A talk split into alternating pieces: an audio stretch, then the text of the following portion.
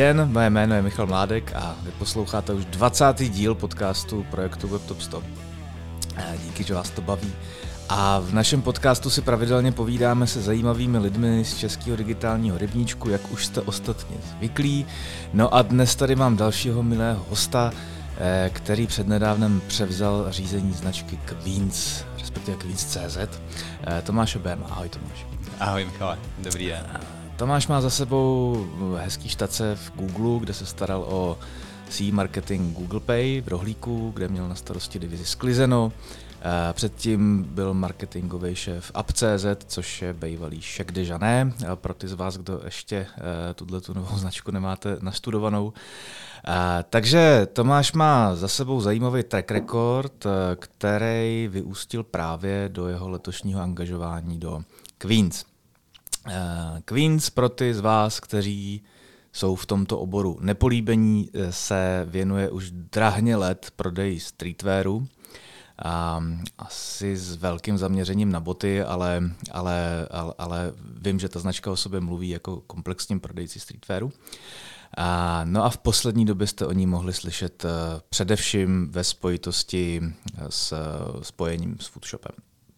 Tak, moje první otázka na tebe je zcela logická. To znamená, jaký to je uh, přebírat vedení takhle etablované značky po vlastně zakladatelce Lence Ondruchový a po snad 18 letech, že jo? Je to tak. 18, 18 letech. roků tenhle ten rok. A zároveň ještě v době vlastně jako exitu té firmy směrem do foodshopu. Je to zajímavá zkušenost. Pořád.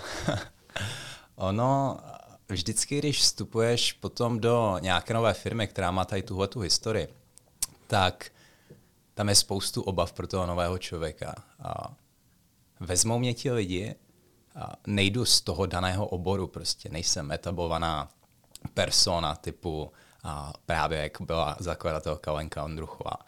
A navíc je to akvizice od firmy, od konkurenta, jakým způsobem to ti lidi vlastně vezmou, že, kompuje, že kupuje konkurence.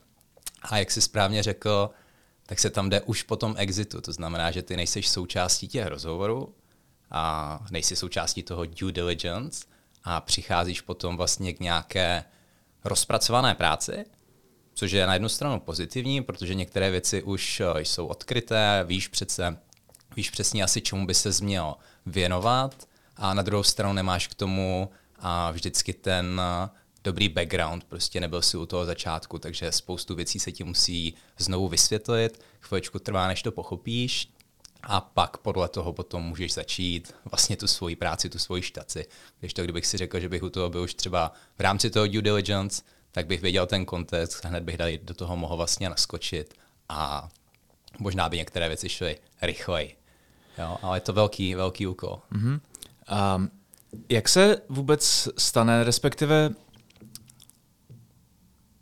Jakým způsobem Foodshop a Queens dospěli k rozhodnutí, že si tam vlastně jako novýho ředitele Queens naimplementou takhle brzo vlastně jako po, hmm. uh, po tom sloučení? Hmm. To není totiž úplně obvyklý. Většinou se, většinou se v rámci takovýchhle mergeů děje to, že ten majitel té kupované značky tam nějakou dobu zůstává a tak nějak jako hmm. probíhá plynulý převzetí. U vás, aspoň z toho, co jsem hmm. čet, jsem měl pocit, že prostě jako tam byl poměrně jako hmm. Big Bang.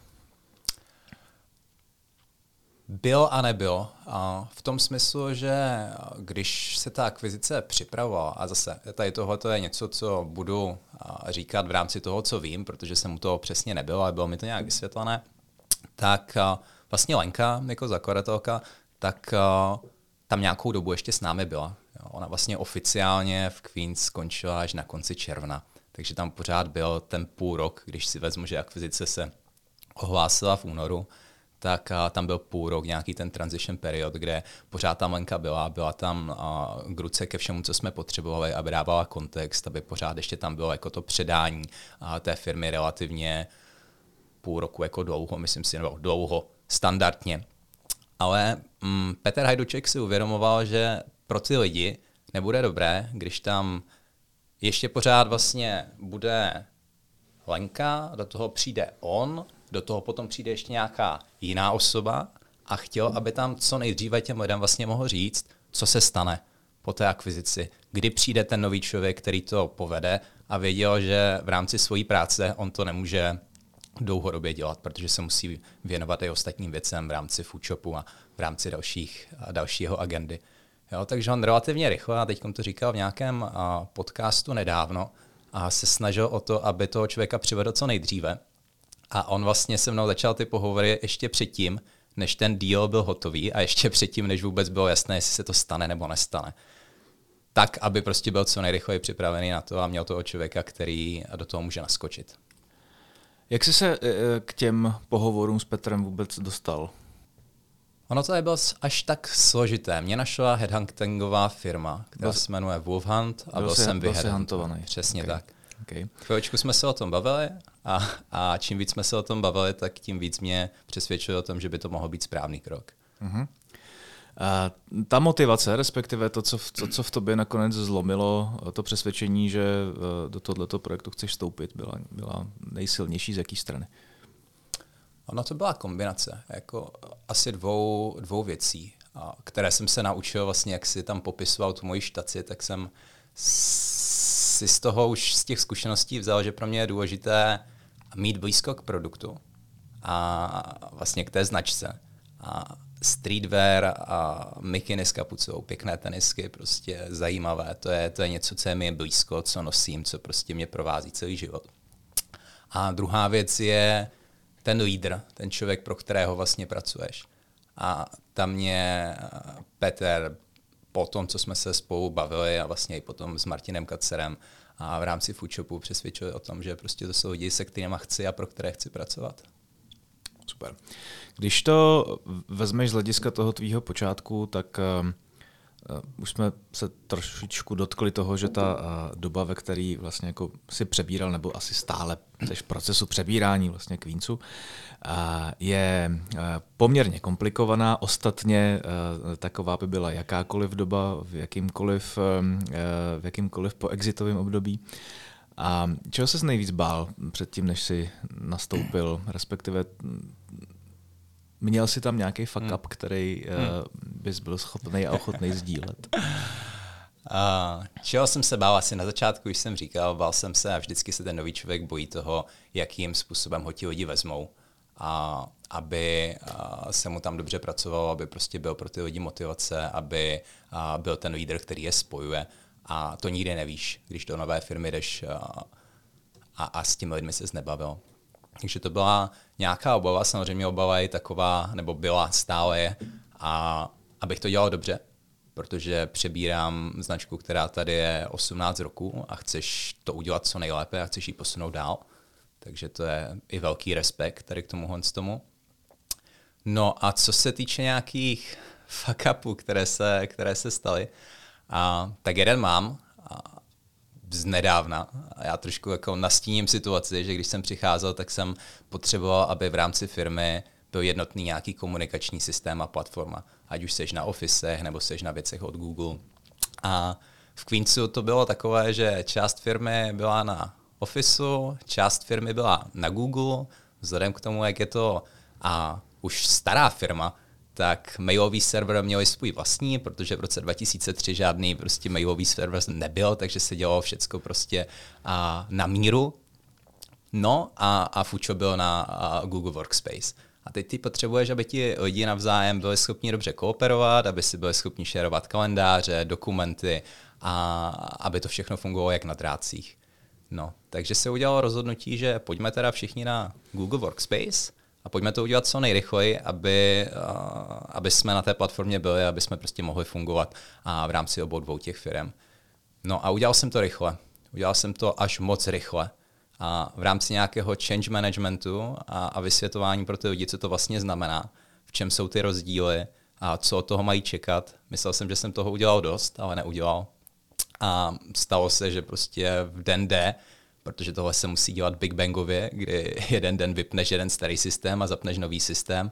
A tak bylo spoustu a problémů, které jsme nečekali a nebylo úplně dobře asi zvládnuté přímo na místě, třeba konkrétně ve skladu v Ostravě, a aby tam někdo byl hned k ruce a aby ukazoval a vysvětloval. Protože jak má těm lidem dáš prostě ten nový nástroj, tak jedna věc je, co řekneš předtím, ale druhá věc je, dobře, mám to v ruce a teď s tím musím pracovat, fungovat a ten starý už nefunguje. Jo, takže tam jsme se na tom dost naučili a, a, a udělal bych to příště určitě jinak. OK. Um, a, a propo, uh, jak to je s nějakou délkou zaměstnanských poměrů v Queens, respektive zdědil si tam uh, nějaký lidi, kteří pamatují ty začátky této značky? Je to tak. Jsou tam lidi, kteří tam jsou 15-16 roků. Wow. A to jsou lidi spíš jako do managementu nebo, nebo, nebo je, je, je to kombinace. Jo.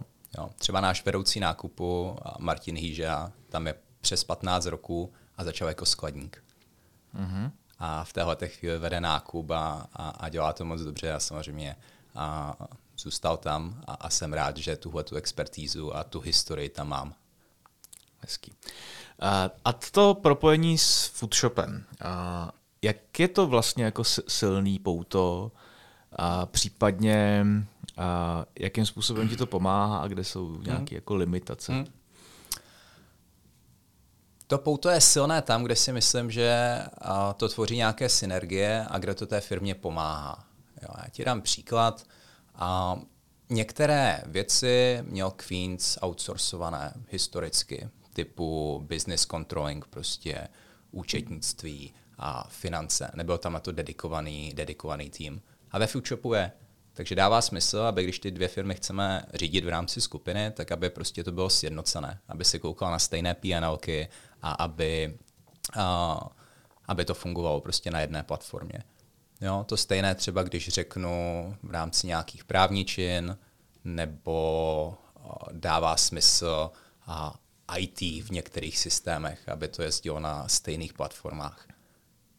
A v některých věcech to naopak smysl nedává. Pokud ty dvě značky chceme držet odděleně, a to byl jeden z těch hlavních důvodů, proč Foodshop Queens koupil, protože chce držet tady tyhle ty značky odděleně a chce obsloužit širší publikum, a tak nemůžeš mít společný marketing. Stejně tak, jako nemůžeš mít společný nákup a, nebo retail, když ty dvě značky jsou pozišované odlišně. Jo, takže to jsou věci, kde to smysl nedává, kde se sice musíš bavit, protože už nejste konkurenti, jste v rámci jedné skupiny, takže musíte se bavit o tom, a co kdo bude dělat, kdy bude dělat, jak bude dělat, ale rozhodně tam je prostě autonomie taková, aby to fungovalo.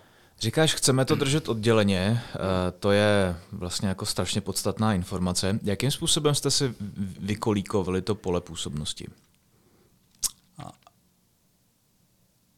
Můžeš-li to sdělit samozřejmě. Určitě, jo. Je, to, je to i důležité vlastně jak pro ty zákazníky, tak i prostě v rámci, v rámci firmy. A pořád se to ještě nějakým způsobem kolíkuje, jo. ale je nějaká a, strategie, kde chceme opravdu Queens mít více v tom vyšším středním segmentu. Je to oblečení od hlavy až k patě, to znamená obsáhneš celou potřebu toho zákazníka, ne, není to jenom o botech.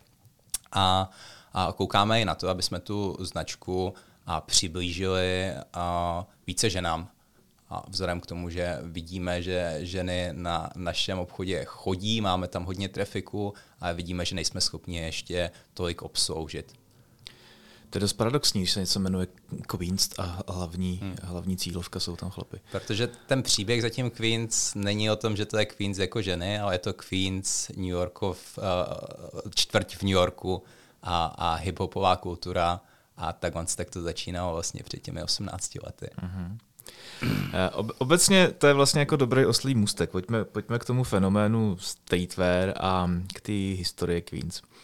A já osobně vlastně jako beru eh, ať už Queens nebo Foodshop jako takový nějaký eh, věrozvěsty streetwearu a obecně té kultury takového toho fenoménu sbírání tenisek hmm. jo, prostě a, a podobných reli, svatých relikví ulice.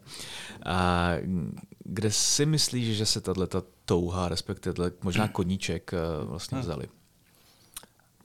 Je to dobrá otázka a upřímně já na to asi nemám nějakou jednoznačnou odpověď. A když jsem si nad tím přemýšlel, tak říkám, kde se vzal vůbec koníček, nevím, sbírání známek nebo a, aut nebo čehokoliv jiného, co prostě lidi, lidi sbírají. A říkám si, že prostě pro každého ta motivace asi je trošku jiná. Někdo to má o tom, že opravdu chce mít tu poličku a plnou a pěkných tenisek jako dekoraci v rámci bytu a prostě má tady tohleto rád. Někdy někdo to má o tom, že chce mít unikátní tenisky, které jsou vymetované edici a nemá je někdo jiný a je to součástí prostě toho jeho outfitu, kterým se odlišuje a někdo si to kupuje jenom kvůli toho, že to jsou pěkné tenisky. Pro každého ta motivace asi bude jiná. Jo, já se na to ptám z toho, z toho důvodu, eh, nebo taky z toho důvodu, že mě vlastně jako zajímá, jakým způsobem eh, vy eh, komunikujete na ty, na ty vaše cílové skupiny. Protože přece jenom ten brand už je poměrně zajetej, respektive už je dospělý dneska. 18-letá značka není úplně jen tak něco. A když se podívám vlastně jako na komunikační linky Queensu, tak je to, tak je to stále takový hodně cílený na, tu, na, na, na ty mladý lidi. Jo, hmm. prostě já, já už z toho třeba mám pocit, jako, jako, že, jsem, že jsem z tohohle toho vizuálního vlastně Aha. jako prostoru odrostl. Aha. A a přitom bych jako předpokládal, že tam bude fungovat takový ten element uh, nějakého jako stárnutí těch fanoušků Aha. a respektive příznivců té značky. Jakým způsobem to má, máte nasledovaný? Hmm. Um, jak tohle to funguje? No. A určitě máš pravdu, že ta cílovka stárne.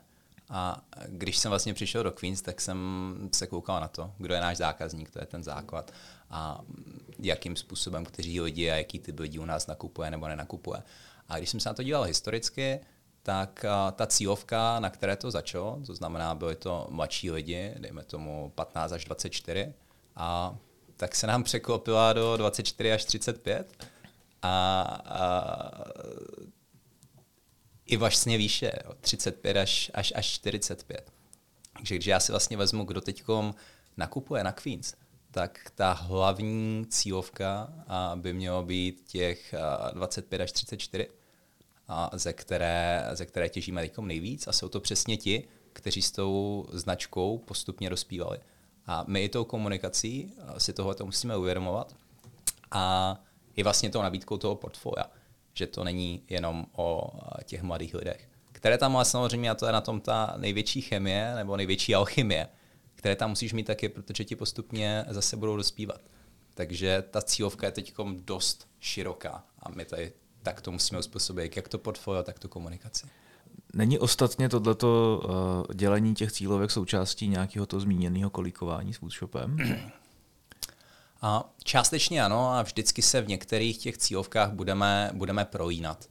Jo. A ono, i to kolíkování, o, kterým se, o kterém se bavíš, tak eh, je rozdílné na trzích, kde jsou ty značky obě dvě a v učebě eh, v dalších trzích evropských, ve kterých nejsme a jako Queens do téhle chvíle, takže tohle je nějaký rozměr, na který se musíš dívat, aby, aby to fungovalo, aby si byl schopný vlastně tu cílovku obsloužit celou.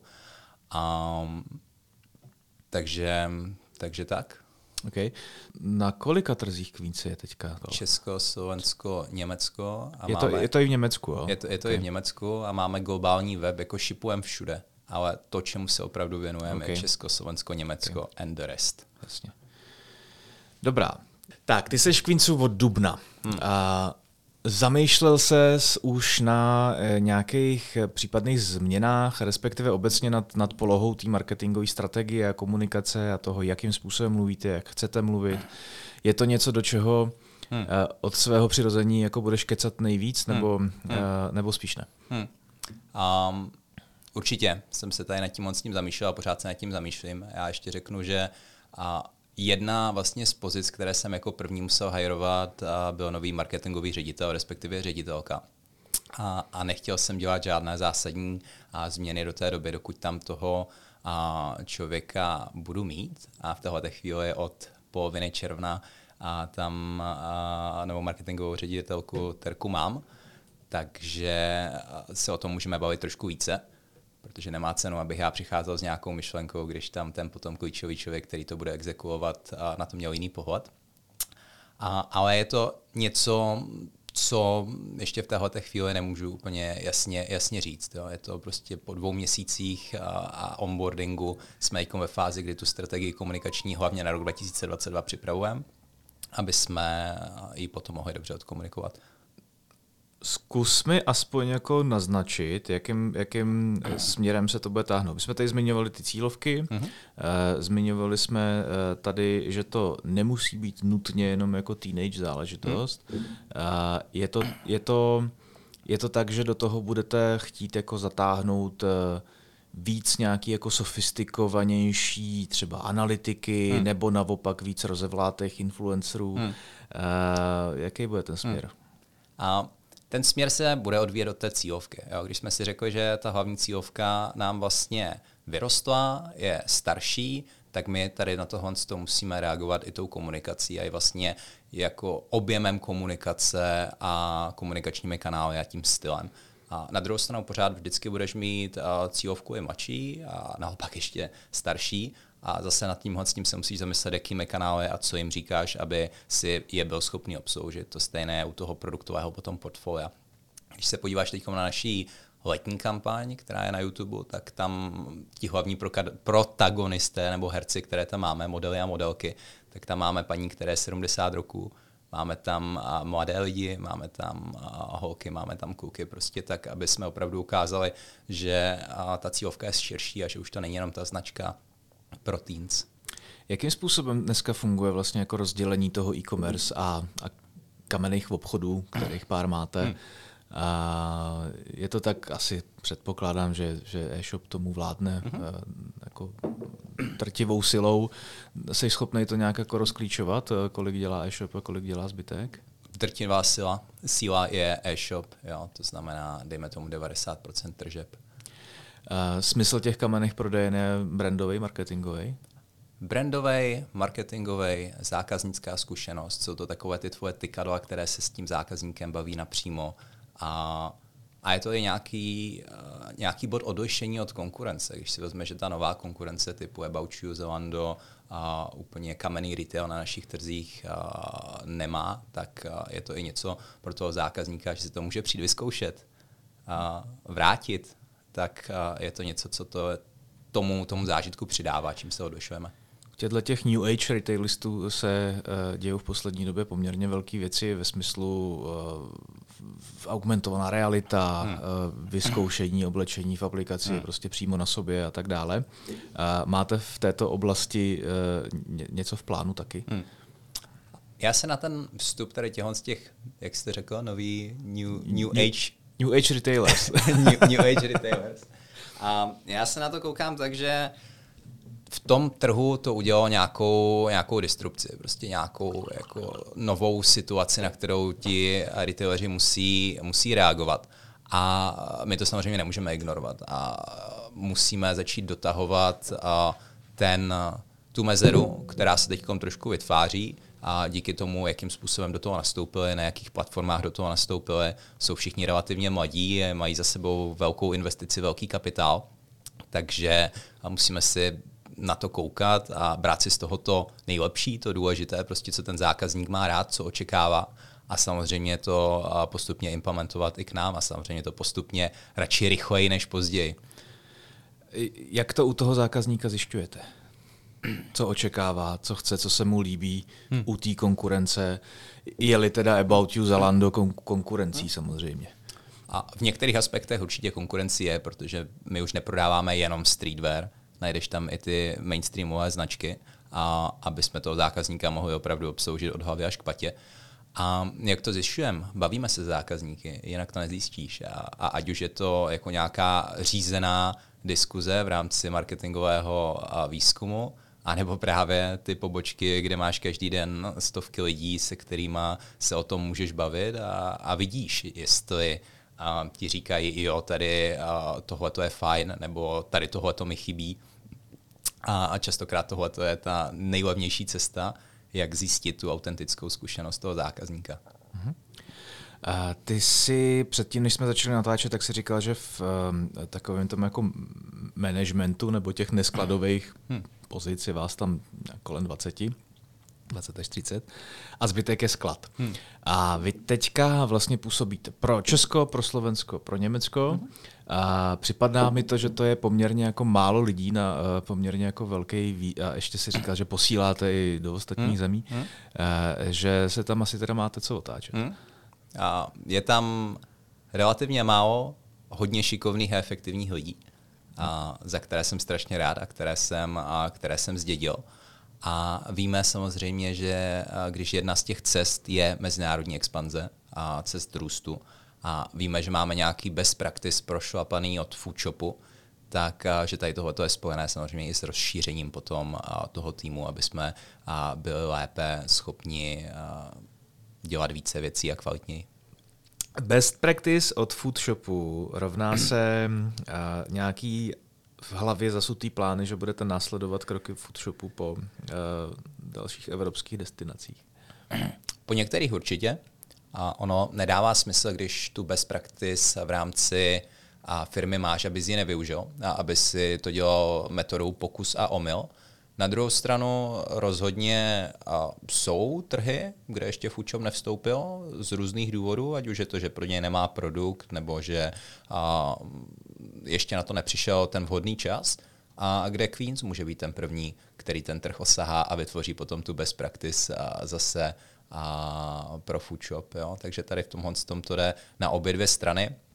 A ten začátek asi můžu říct, že jako půjdeme víc safe, v tom smyslu, že prostě se to musíme v rámci Queens dobře naučit, jak tu expanzi udělat, aby jsme si na tom nevylámali zuby a aby to dopadlo dobře.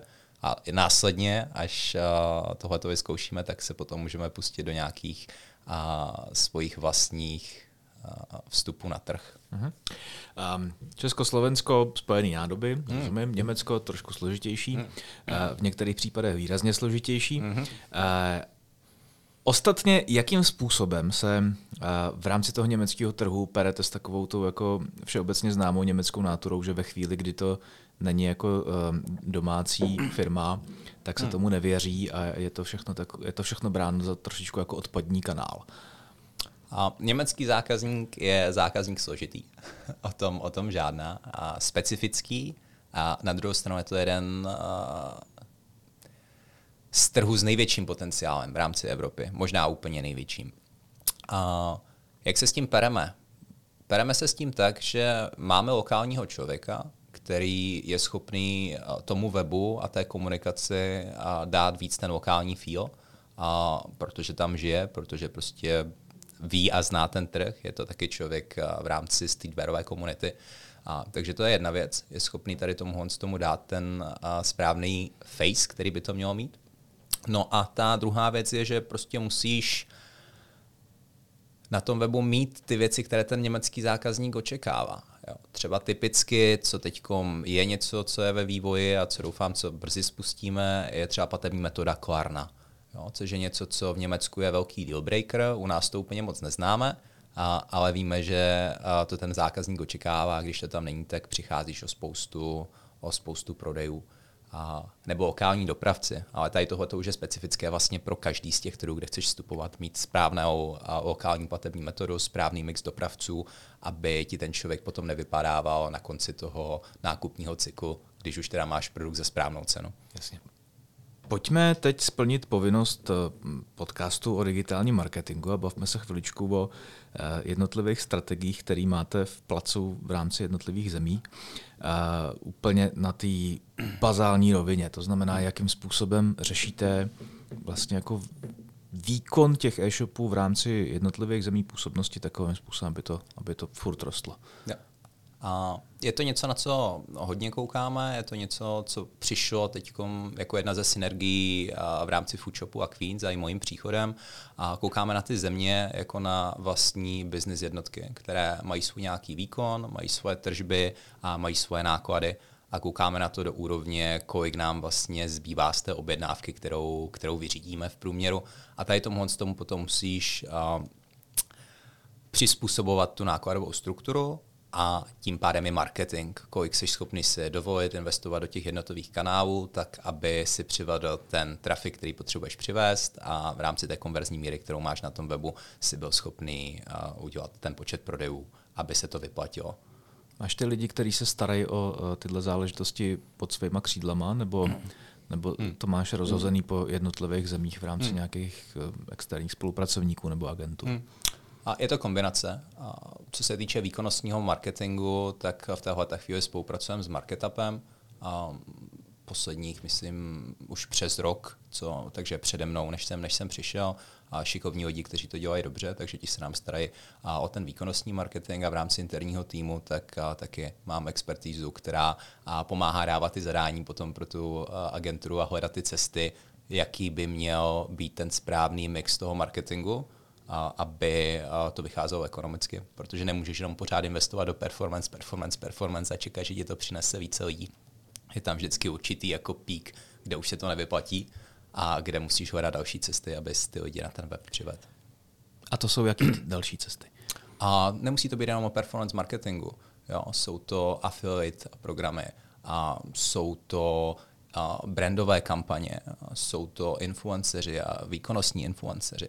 Dá se z těchto těch věcí něco jako vypíchnout, co uh, Ať už to bylo před tvým nástupem a víš hmm. o tom, anebo v hm. poslední době uh, se vám uh, skutečně povedlo ve smyslu přitáhnutí další pozornosti uh, v rámci jakýkoliv brandově zaměřený kampaně, to znamená započtěme do toho nějaký influencerský spolupráce. Hmm. Přemýšlím, co bych, co bych vypíchl. Vzhledem k tomu jsem tam čtyři měsíce, jo, takže jsme zase toho tolik, uh, tolik nestihli, co se týče té, té produkce, ale rozhodně třeba co se týče influencerů, tak uh, máme spolupráce, které jsou dlouhodobé a uh, 12-13 roků, kdy uh, ten influencer je s tou značkou a na začátku možná víc značka pomohla influencerovi, pak se to zase přehouplo a na tady tohle to koukáme. Vím, a uvědomuji si, že bychom na to měli ještě koukat teď víc i z pohledu toho výkonu, že to není jenom o tom brandu, že máš spoustu influencerů, které, kteří strašně dokážou pomoct tomu brandu a dělat ho víc autentický. A na druhou stranu v tom mixu určitě taky potřebuješ influencery, který ti pomůžou a i v rámci toho výkonu a, a, a nějaké měřitelnosti toho dopadu té jejich komunikace. Mm-hmm. A nakonec to zaklína do je vlastně PNO, jo, poměr nákladu v rámci obratu a musíš se koukat na to, který ten jednotlivý kanál ti potom přinese a jaký poměr toho PNO, aby ti to dokupy vyšlo. A tak na to koukáme a tak na to koukáme po zemích a po těch kanálech. Vyvíjí se ten přístup eh, k komunikaci nějakým způsobem, eh, respektive eh, je ten je ta metrika sledová, nebo je, je ten způsob sledování PNOčka nějakým způsobem jako plovoucí? Mění se to v čase ve smyslu, uh, teďka víme, že v posledních pět let jako byly všechny investice jako výkonnostní a přestává to hmm. fungovat, tak hmm. to přehodíme někam jinam. Hmm. Vyvíjí, ono se to nevyvíjí jenom v letech, ono se to vyvíjí v měsících, jo, nebo je tam nějaký dlouhodobý trend a vyvíjí se to v rámci industry. A já řeknu třeba, co teď vnímáme, že výkonnostní marketing v rámci fashion industry a spoustu firm do toho začalo o hodně více investovat, tím pádem se ti to prodražuje v rámci všech těch aukcí, do, které, do kterých chodíš a najednou vidíš, že prostě si mohl za určitý peníz přinést určitý počet lidí a teď do toho musíš zainvestovat více peněz. To znamená, že musíš hledat potom cestu a toho buď to akceptovat a říct si fajn, tak teď je to dražší, anebo kouknout na to, mezi které další kanály jsi schopný to rozhodit, aby ti to ve výsledku pořád přinášelo to stejné a nemusel si platit do 25% navíc. A uprostřed toho všeho samozřejmě stojí a leží web hmm. a, a to je moje velká otázka. A jakým způsobem vlastně plánujete posouvat ten web, jestli tam bude nějaký jako slučování, nebo ne, ne, ne slučování, ale nějaký jako prolnutí hmm. s Foodshopem. E, případně jsem někde četl, že máš v hlavě nějaký jako redesigny, hmm. nějakýhle věci. A proč a kam to chceš směřovat? Hmm. Za mě web je výkladní skříň toho daného obchodu. Jo, pokud se bavíme o tom, že Queens má 90% tržeb v rámci e-commerce, tak ten web prostě musí nějakým způsobem vypadat, ten zákazník se v něm musí vyznat, musí mít nějaký konverzní poměr a musí reagovat na očekávání toho zákazníka i v rámci času, jak se celkově to industry vyvíjí a jak jsme se bavili o těch nových disruptorech, new, jak jste řekl, new fashion, New Age Retailers. New Age Retailers, který, který, ten, který ten trh posunuli potom dál, tak my na to samozřejmě musíme reagovat. Jo, takže v rámci webu a uvědomuji si, že to teď má nějaké mouchy, které potřebujeme vychytat v rámci zákaznické zkušenosti a pracujeme na tom, ať zákazníci tady tohleto uvidí a relativně brzo. A Nečekal bych ale kompletní redesign v téhle chvíli, protože vidíme, že zase na druhou stranu a ten web funguje dobře a že ti zákazníci ty tržby dělají a ten konverzní poměr tam je dobrý.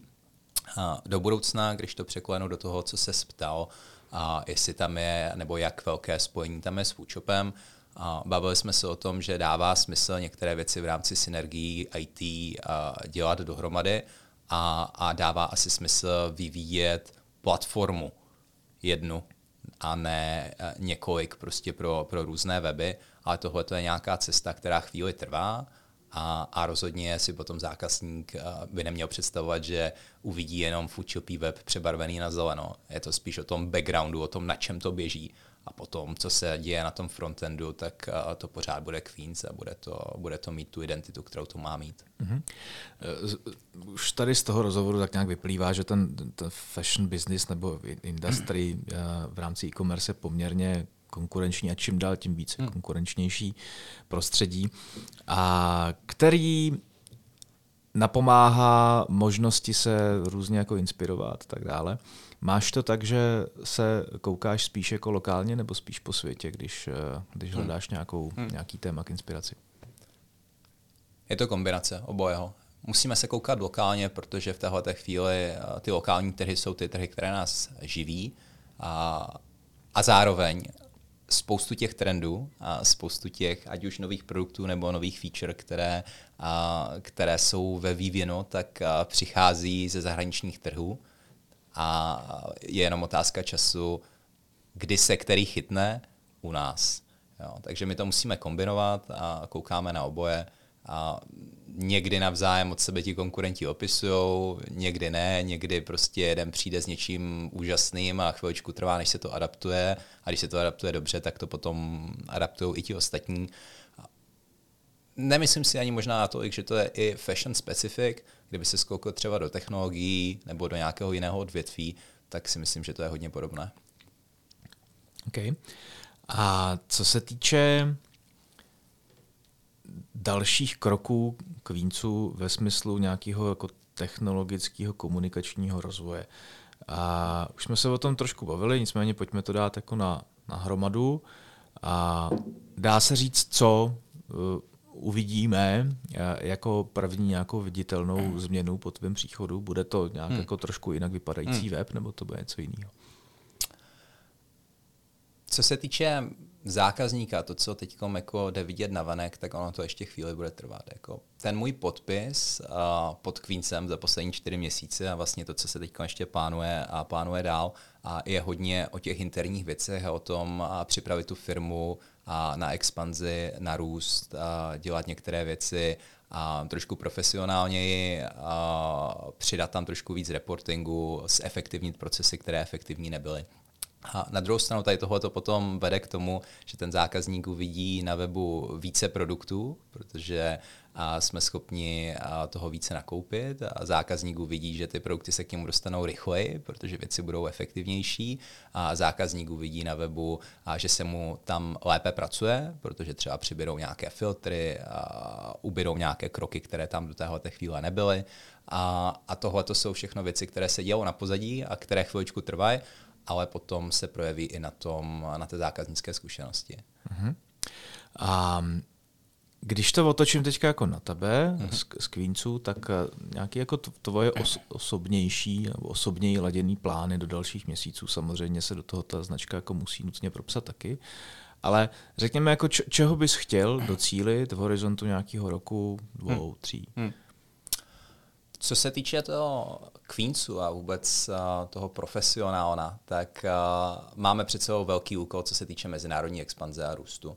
Jo, takže pro mě ten cíl je vstoupit na více trhů a ten cíl pro mě je rozšířit nabídku v rámci Queens jako obchodu, aby si zákazník mohl vybrat ze širší, ze širší palety těch produktů a když se kouknu za tři roky a koukl bych se na ty čísla, tak prostě když to zdvojnásobíme, tak ten náš obrat a ty čísla, které máme, tak to by byl nějaký cíl, ke kterému směřuju. A musí se to právě stát tou mezinárodní expanzí, rozšíření produktového portfolia a prostě opravdu obsloužení těch cílovek, které teď máme a které jsme si uvědomili, kam musíme tu komunikaci posunout. Okay. Pojďme vám udělat takovou drobnou reklamu a tlačenku tady, respektive, a, a, respektive výzvu. Scháníte nějaký lidi? a budeme mít hiring a hiring jde vidět potom na našich webových stránkách. Myslím si, že ten hiring bude hlavně co se týče marketingu a je možné, že tam budou i pozice, co se týče nákupu. A v téhle chvíli já to vždycky koukám tak, že musíš dobře postavit tu strategii na ty příští roky a podle té strategie potom přichází lidi a budgety.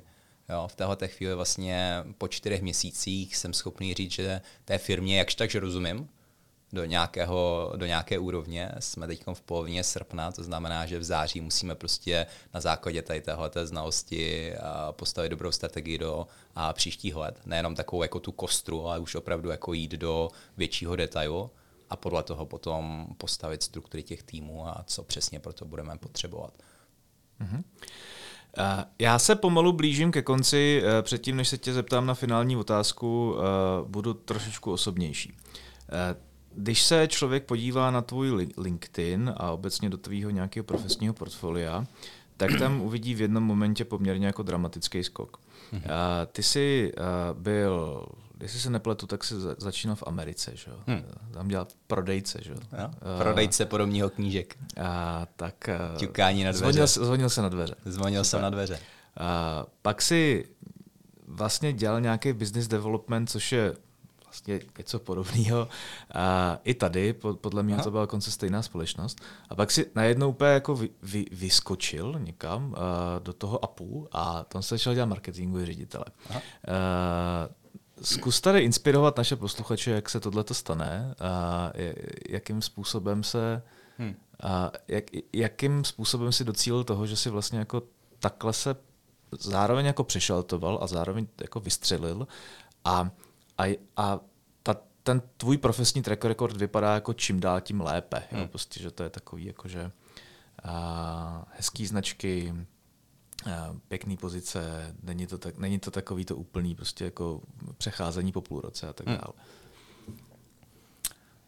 Dobrá otázka. Um, já, se na to, já se na to koukám tak, že asi od začátku to, co mě nakoplo, tak uh, bylo vlastně ten prodej knížek, kde jsem se trošku naučil, jako co to je hard job, co to je uh, vést si svůj vlastní biznis, co to je bavit se s lidma a umět prodávat. A z toho se vlastně dostáváš potom do těch business development pozicí, a které taky v tom mojem profilu najdeš, ať už je to prostě startupy typu Student Phone, kde jsme stavili virtuálního operátora, nebo projekt pro Mastercard, kde jsme pro ně stavili a Priceless Specials věrnostní program. No a tady s tímhle s tím většinou business developmentem přichází čím dál tím větší zodpovědnost, protože buduješ nějaký nový a, a musíš tomu lépe rozumět. A do toho jsem studoval marketing na, na ekonomce. Takže to bylo něco, k čemu jsem měl blízko, co jsem věděl aspoň do nějaké úrovně v rámci teorie. No a když se tady tyhle ty dvě věci potom spojily a já jsem si vlastně vzal po, já tomu říkám, první části své kariéry před tím apem, tak jsem si vzal tři měsíce sabatika, jel jsem do Ázie jenom s baťohem a chvilku jsem si přemýšlel nad tím, co jsem do téhle chvíle vlastně dělal, co bych chtěl dělat jsem si řekl, že vlastně ten marketing a business development je hodně spojený, protože ty musíš znát toho zákazníka, musíš znát a být schopný postavit ten produkt, ale pak ho musíš i odkomunikovat. A byl jsem schopný tady tuhle tu svoji zkušenost, ať už praktickou nebo teoretickou, potom přetavit do té pozice v APU, kde přesně tady tohle hledali a bylo to a i nějaký change management v tom smyslu, že v té době se zaváděla elektronická stravenka tady s tím, s tím je spojeno spoustu věcí z toho digitálního světa, ze kterým jsem měl nějakou zkušenost. No a z APU byl potom jenom vlastně kruček k tomu, že jsem se vždycky chtěl dostat do nějaké větší technologické společnosti, ať už to je Apple, nebo ať už to je Google a Facebook. A to byl nějaký můj dlouhodobý cíl, že jsem se, chtěl jsem tuhle tu zkušenost mít, abych věděl, jak taková firma funguje, jak co se týče a, kultury a, v rámci a, té firmy, jak se chovají k zaměstnancům a tyhle ty věci. To se mi povedlo a bylo to super. No a dostal jsem se do fáze, kdy jsem si řekl, jako je to fajn, tak tohle to všechno mám za sebou. Korporaci jsem si prošel, ale chtěl bych mít a trošku větší pravomoce v rámci toho, co vlastně děláme.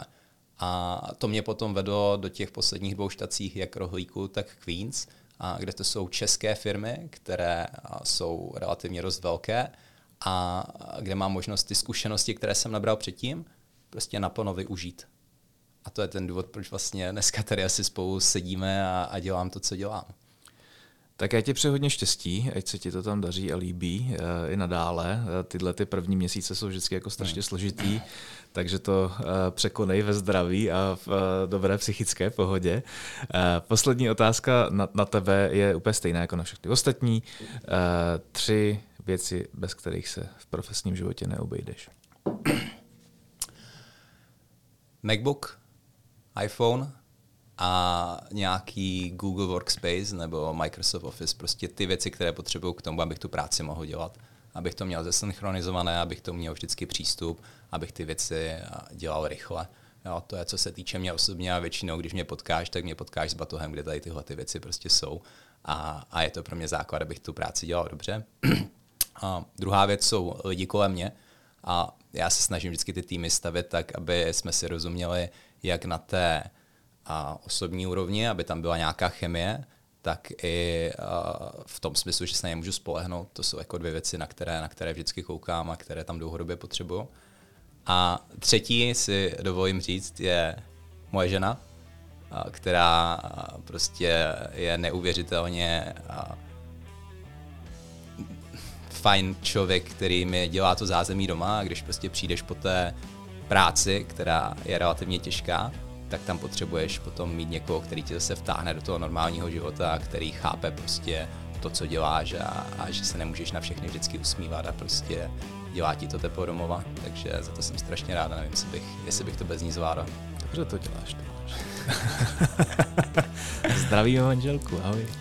Uh, tak, uh, děkuji. To byl Tomáš Bem, uh, host našeho 20. WebToastu podcastu. Měj se krásně, děkuji, že jsi přišel. Děkuji moc, mějte se. A pro všechny ostatní eh, platí stále to, že budeme rádi, když nás budete poslouchat nadále. Na další podcast se můžete těšit zhruba za další dva týdny. Děkuji vám za pozornost a mějte se moc prima. Naschledanou.